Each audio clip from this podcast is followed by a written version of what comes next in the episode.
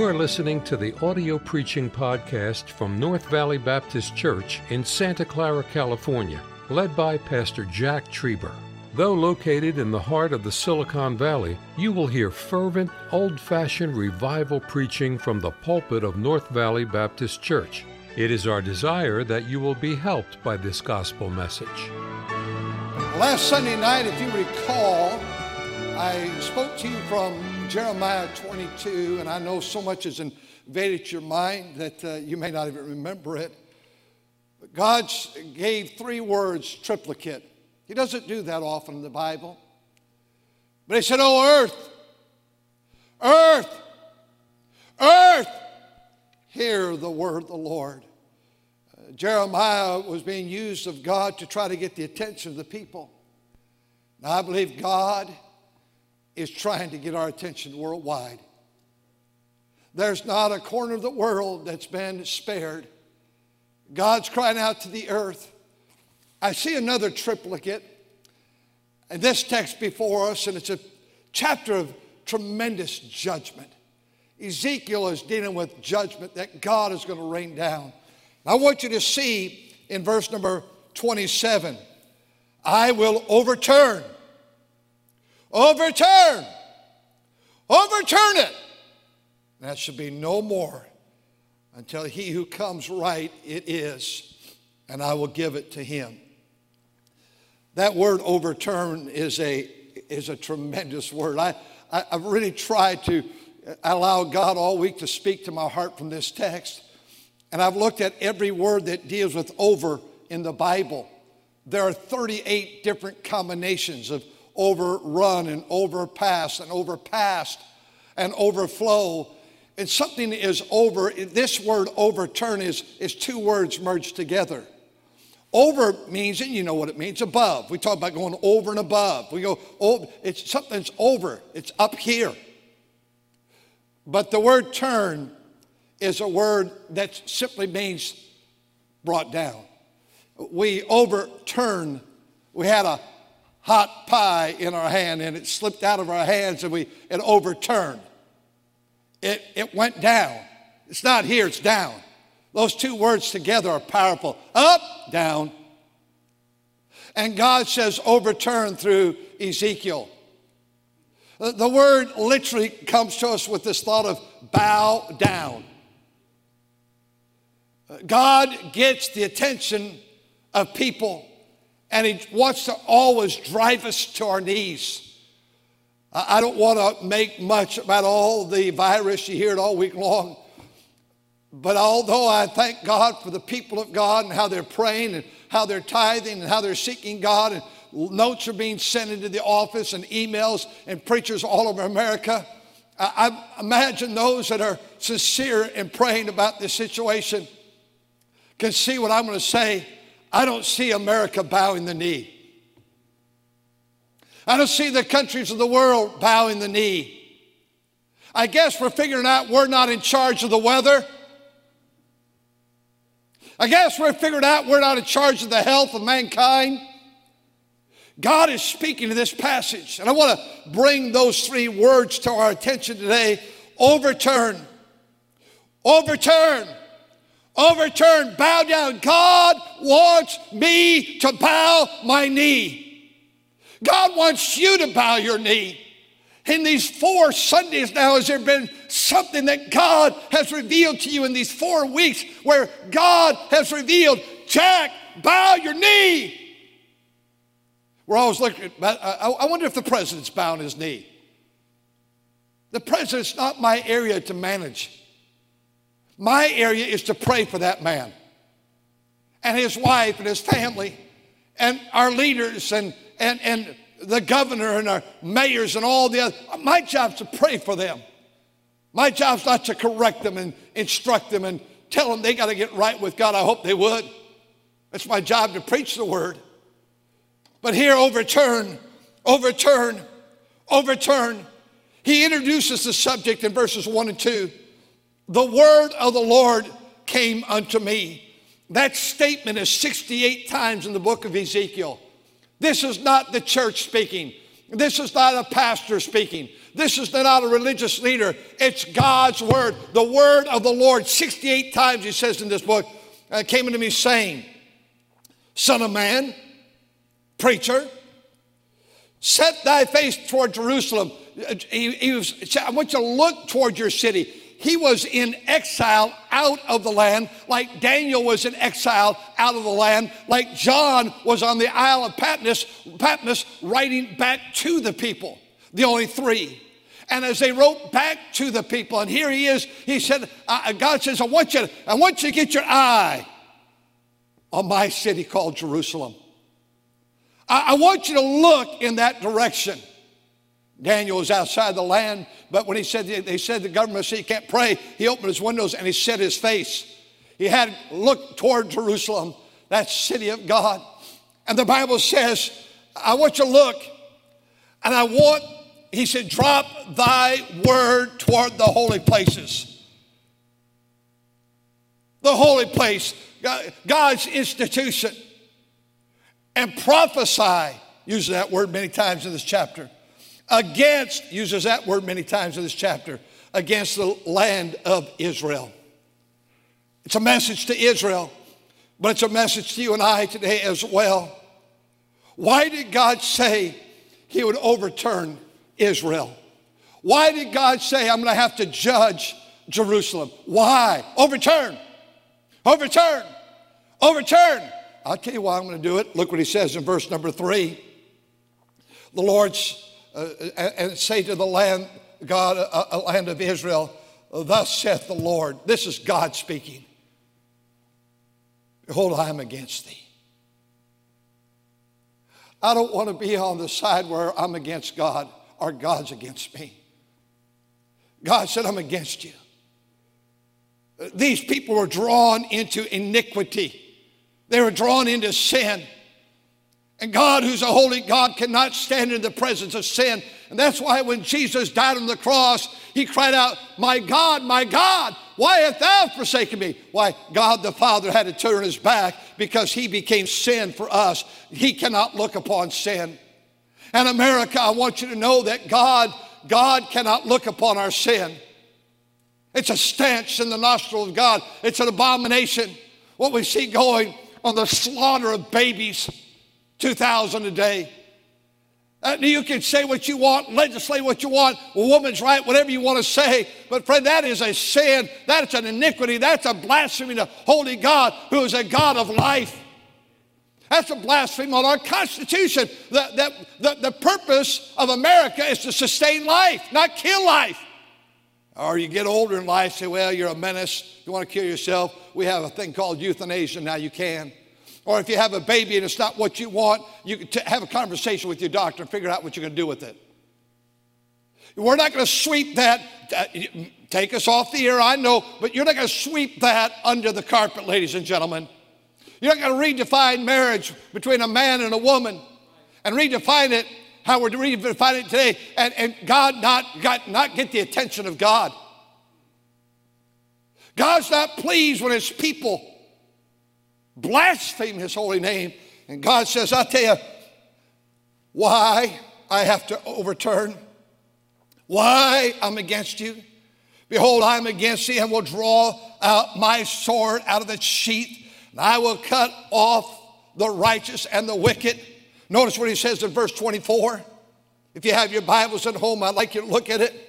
Therefore, thus saith the Lord God, because ye have made your iniquity to be remembered and that your transgressions are discovered, so that all your doings, your sins do appear. Because I say that ye are come to remembrance, ye shall be taken with the hand. In verse 25, and thou, profane, wicked prince of Israel, whose, watch it now, whose day is come.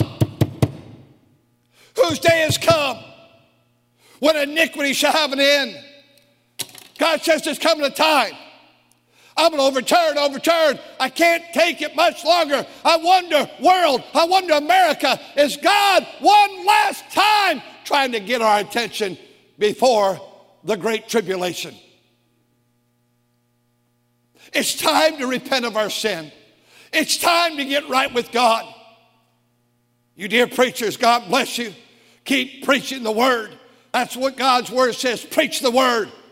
Preach is to herald and declare and speak with authority. Preach the word.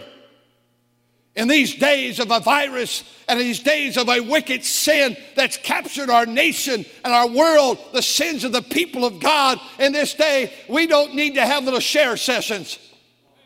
I want to give you three little principles today to live your life. Who cares about your life? Let, let, how about his life? Holy, holy, holy. Three, three little principles today. We don't need sharing sessions.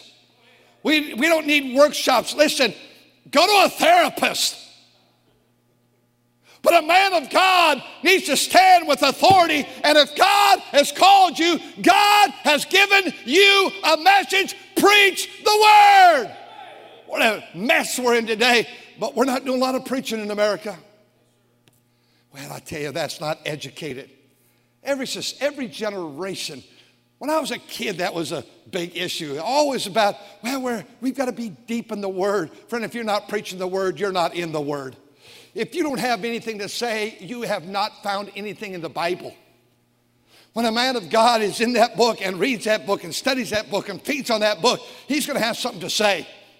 And he's not going to have to go online to get somebody else's message. He's not going to have to go online and get somebody else's book sent into his office so he can read somebody else's outline, preach somebody else's message. But God was so stir his heart. Oh, I know these preachers were all very similar Isaiah and Jeremiah and Ezekiel and Joel and Amos and Obadiah and Micah and Hosea. Oh, yes, they're very similar, but God gave each one a message and every man preached his message. Why?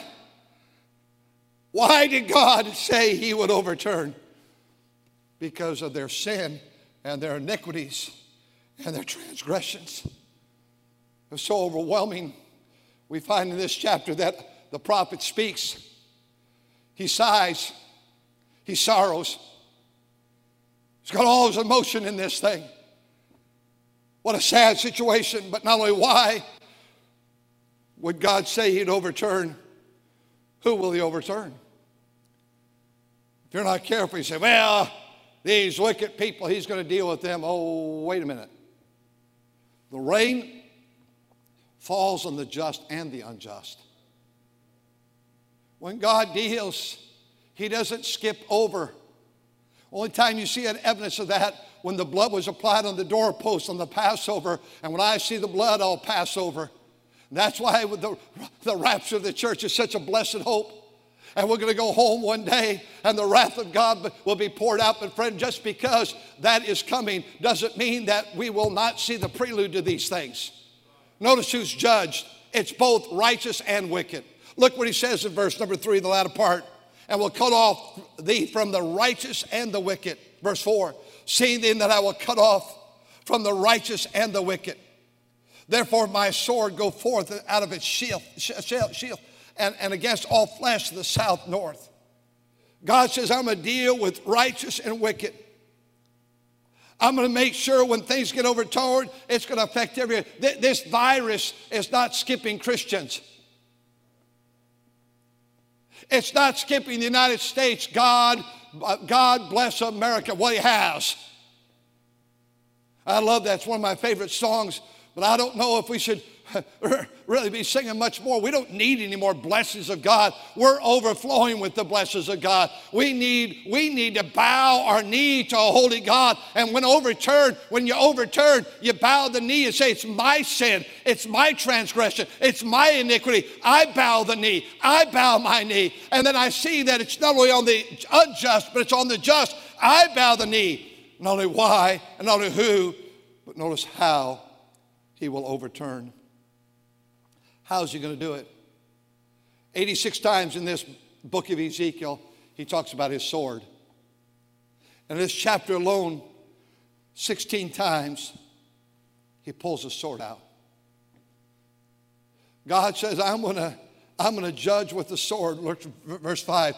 Why? That all flesh may know that I, the Lord, have drawn forth my sword out of its sheath, and it shall not return anymore Sigh, thou old son of man. And dear preacher man, this is a time to sigh. Dear fathers, your homes with your sons and your daughters and your marriage, this is a time to sigh before God. Sunday school teacher, it's a time to sigh. A bus worker, it's a time to sigh. Deacon, it's a time to sigh. The sign and the sword coming out affected the heart, the hands, the spirit, and the knees. Notice what it says in verse number seven. Because it cometh. It cometh. He is sighing because it cometh. What? The sword's coming. And every heart shall one melt. All the hands will be feeble. And the spirit will faint. And the knees will be weak. Child of God, so many of you are so weak and all these things. Uh, by the way, that might be a good thing. It might be that your heart is melting. It might be a good thing that your knees are feeble. It might be a good thing that your hand are, are, are just cannot even lift themselves because God's not asking for those. God's going to say, overturn. He said, I want you to bow the knee. I want you to get on your face before me and say, I have sinned. I have done iniquity in my heart. Notice what the Bible says in verse number nine Son of man, prophesy and say, Thus saith the Lord. Say, A sword, a sword is sharpened and is furbished. When we furbish something, we bring it to restoration, that it's ready with freshness to accomplish its mission. Notice what he says, verse number 10 it is sharpened to make sore slaughter. These are powerful words. It is furbished that it may glitter. Should we then make mirth? Should we be having fun and laughing and amusement and ha ha ha? No, this is serious. I wonder how many Christians were tired because we can't go do the amusement and the fun and the play and the activities and the beach and the snow and all those things where God says, This is not playtime, this is serious time. This is not mirth time where, ha ha ha, we're having a good time. Cry aloud. Cry aloud. Why? The sword's coming out, out from God Almighty. Cry aloud, Son of Man, for it shall be upon my people because it is a trial, what is of the sword condemned. Such a major thing, he said, I want you to smite thy hands together. It's amazing as you read about Ezekiel, God, when he says, You prophesy, stomp your foot. Stomp your foot. Well, we have 44 principles to give you today. No, stomp your foot. And he says, he says, he says, I want you in this text, I want you to clap your hands. And he also said, I want you to slap, I want you to smite your thigh. When you have something that God has given to you, there will be energy. Well, beloved, I just want to talk to you today about the goodness of God. What about the sword of God? And the sword's coming out. How? Because of the sword. You can read about all these swords that are mentioned in here for yourself. But I want you to know God has sent Ezekiel to warn. Notice what he says in verse number 8, verse 1, the word of the Lord came. Verse 8, the word of the Lord came. Verse number 18, the word of the Lord came. This is God that's speaking. And I want you to howl, and I want you to weep, I want you to smite your hands, and I want you, I don't know about all this, but I do know you get to the book of Revelation, you'll start hearing a lot of thunder. I wonder, is that God clapping his hands? I wonder, is God saying, as the thunder comes, and I, I understand we may get thunder tomorrow. Wouldn't that be something? A week ago Sunday, we had thunder around here. We don't get thunder. I wonder, if God clap his hands? You better get right, America! I got you bowed your knees. You have no economy left. You've lost your jobs. Your hospitals are filled. Hey, I want to know you're out of church. First time in 244 years on Easter. I want you to know. I tell you, my sword is out. I'm coming back. Are you ready? I want you to notice what he says as we come and draw to a close. Verse 31 I will, I will pour out my indignation. So, how can a loving God do this? He's telling you what he's going to do. So, like my sweet dad would tell me, son, you do this, you get this. He'd always honor me with a spanking when I disobeyed. I know most don't know what a spanking is nowadays, but, but I do. I will pour out mine indignation upon thee. I will blow against thee in the fire of my wrath and deliver thee into the hand of brutish men, stupid men, foolish men, and skillfully destroy. Watch this. And thou shalt be for fuel to the fire. I, the Lord, have spoken it. So today, he interjects in verse 27 I will overturn. I will overturn, overturn, overturn. It's going to come down. You're going to bow down. You're going to bow your knee. Let this mind be in you, which is also in the Christ Jesus, who being in the form of God thought it not robbery to be equal with God, made himself of no reputation, and took upon himself the form of a servant, was made in the likeness of man. Being found fashioned as a man, he humbled himself and became obedient unto death, wherefore the, even the death of the cross. Wherefore God hath highly exalted him and given him a name which is above every name. That is the name of Jesus, every, every, every, every knee shall bow. All will bow one day. We can live our lives in our luxury, all that we possess and all that we have, and our brains and our talent and our abilities. I'm doing pretty well without you, God. If I need you, I'll give you a buzz, but until then, leave me alone. That's a fool. Because I think we're close for the sword to come out. And so, my message today is just simply would you bow your knees? Will you bow your heart before God? Would you find places this week where you get alone with God and just bow your knee? And would you let, please, as I have tried to do again this week, and I will do again this week again, examine my heart. Examine my heart. Jack, examine your heart. I don't need to examine the hearts of all the people, although many this morning I've prayed for my, my as sheep that God, uh, I, I prayed that they would listen to the services today. I sense that most of our people are growing in God and growing in grace in these days, but I've got some families I'm so burdened about. There will be casualties in this war that we're in. And when the churches open up, you will have people that have found they can replace Sunday with something else in their agenda. Though we're locked in right now, they're going to say, Well, I, I, I need my time away.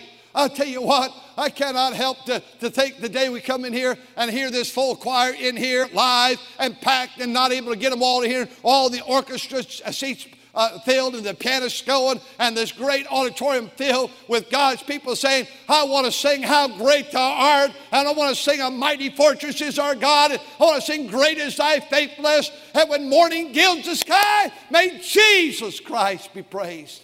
And I want to bow my knee at an old fashioned altar and praise God that He's brought us through this storm. And whatever window we have left, may we live for Him. Overturn. Overturn. Overturn. And as God cried out last week, Oh, earth, oh, earth, oh, earth. He's emphasizing you're going to bow the knee. If you're in a hospital bed this morning, it may not be with this virus, it may be a score of other items that you're facing. It might be cancer. I don't know what it is today. And if you're not able to get out of a hospital bed or a nursing home facility, at least you can bow your heart to God and say, God, against thee. I've done so wrong. You've revealed it to my heart. God, don't force me to bow. May I humble myself in your sight. Thank you for listening to the audio preaching podcast from North Valley Baptist Church in Santa Clara, California, led by Pastor Jack Trieber.